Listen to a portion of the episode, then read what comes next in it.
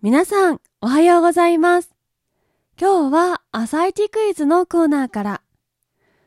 今日5月12日は、日本に初めてアメリカザリガニが持ち込まれた日なのですが、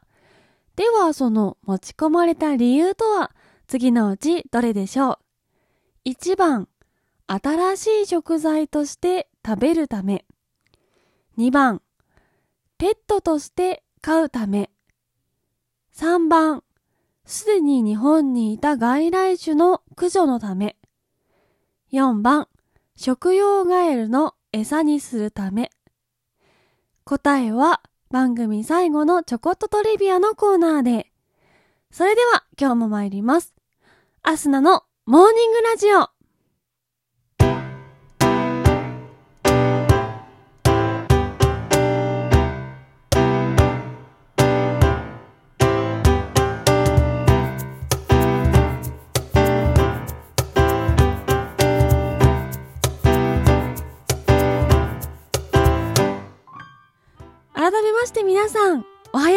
ます。そして本日5月12日水曜日、お誕生日のあなた、おめでとうございます。この番組はバイオリン弾きのアスナがあなたの今日一日が少しでも楽しくスタートできるようお手伝いをする番組になっております。今日のお天気や一日をワクワク過ごせるお役立ち情報などお話をしていきますどうぞ最後までお付き合いお願いいたします。それでは今日も早速お天気のコーナーから参りましょう。今日5月12日のお天気です。今日は西から天気が崩れます。九州は雨や雷雨で、昨日梅雨入りしました南部を中心に降り方が強まるでしょう。局地的には道路が一気に冠水するほど非常に激しく降りそうですのでご注意ください。四国も断続的に雨で雷を伴って雨足の強まるところがあるでしょう。午後は中国地方や近畿地方、東海地方でも所々で雨が降りそうです。一方、関東や北陸から北はおおむね晴れて、沖縄も晴れるでしょう。最高気温は各地平年並みで、東京都21度の予想となっております。それでは次のコーナーに参ります。毎日が記念日のコーナー。本日5月12日の記念日はこちら。国際看護師の日、海上保安の日、アセロラの日となっております。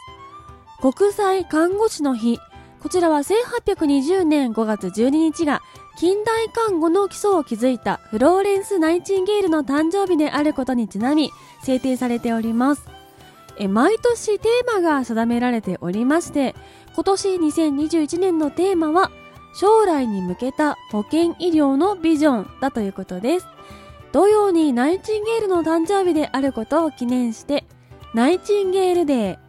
看護の日としても定められております。続きまして海上保安の日。こちらは1948年5月12日に運輸省、今の国土交通省の中の一つの組織として海上保安庁が開かれたことにちなみ制定されております。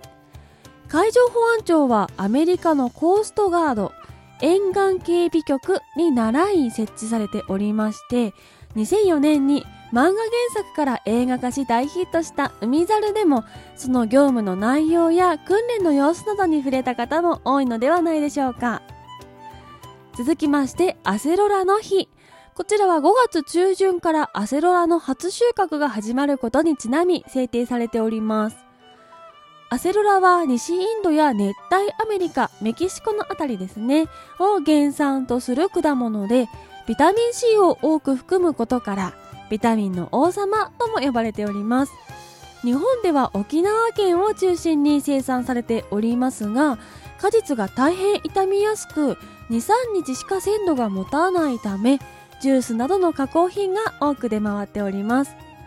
先ほどビタミンが多く含まれるとお話ししましたが、ビタミン C の含有量は 100cc 換算でレモンの34倍。ですが、えー、ビタミン C というと酸っぱいという印象があると思いますが、アセロラあまり酸っぱくない。その理由はですね、酸っぱさのもと、クエン酸がアセロラには含まれていないため、酸っぱくないということなんだそうです。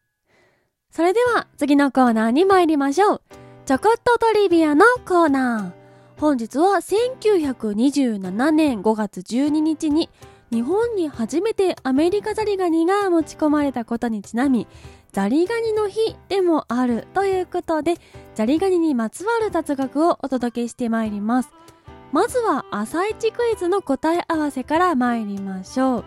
えー、日本にザリガニが持ち込まれた理由は次のうちどれでしょうかということで、1番が食べるため、2番がペットとして飼育するため、3番が外来種の駆除用に、4番が食用ガエルの餌用にということでしたが、答えは4番、食用ガエルの餌として輸入されました。えー、食用ガエル、ウシガエルがですね、その少し前に日本にやってきておりまして、その餌としてアメリカから20匹ほど神奈川県鎌倉市に持ち込まれたというのが最初のようです。でそこから逃げ出してしまったザリガニがえ敵がいなかったことであっという間に日本全国の水田で増えていきまして90年後にはもう日本に定着した生物となったようです続きましてえ皆さん今アメリカザリガニのお話ししておりますがアメリカザリガニと聞いた時にパッとイメージされる色は何色でしょうか？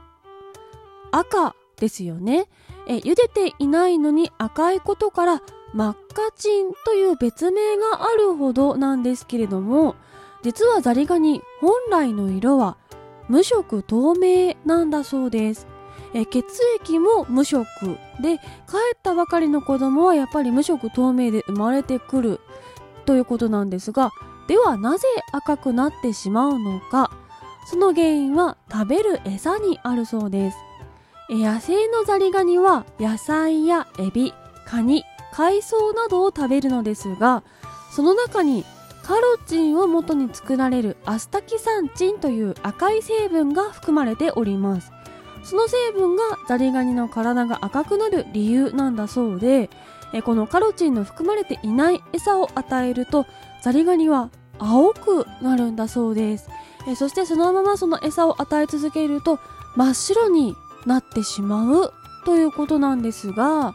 この青だったり白だったりするためには動物性の餌をあげる必要があるそうなんですがなかなかそれはザリガニにとっては慣れていない食べ物なんだそうでそれをあげ続けるというのはザリガニの健康状態としてはあまり良くないだそうです。続きましてえー、1匹だけで繁殖していくザリガニがいるというのはご存知でしょうか？こちらはちょっと最近話題になっているザリガニでもあるんですけれどもこちらはアメリカザリガニとは違いましてミステリークレイフィッシュという種類のザリガニです。アメリカで捕獲された1匹のメスのザリガニが交尾なしに自分のクローンを作って繁殖しどんどん増えてしまったのがきっかけで発見された新種のザリガニということでこちらのザリガニ青い色がとっても綺麗で人気が高い種類なんですけれども水槽に何匹か入れておくと1年後には数百匹になってしまうということで、えー、ドイツやマダガスカルでは侵略的外来種に指定されております日本でも特定外来生物として規定されておりまして、えー、輸入するためには環境省に届け出が必要な生物となっております。ザリガニ結構種類の多い生物でして、タスマニアオオザリガニという最大で6キロのものが見つかったことがあるザリガニもいるそうです。こちら絶滅危惧にもかかってるんですけれども、本当に大きくてですね、写真見るとちょっとゾワッとする挟まれたらどうしようでちょっと怖くなってしまうようなそんなサイズ感のザリガニになっております、えー、私今このザリガニのこと調べるのにスマホの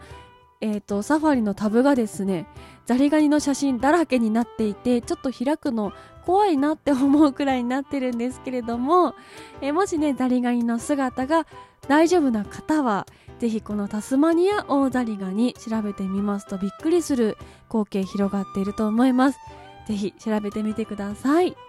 といったところで本日のモーニングラジオお別れの時間が近づいてまいりました。この番組は平日毎朝6時半に更新。そして昨日更新させていただきました。不定期でアップロードしております。アスナのほろ酔い話は夜7時に更新。えそして生配信も時々やっております。ぜひそちらにも会いに来てください。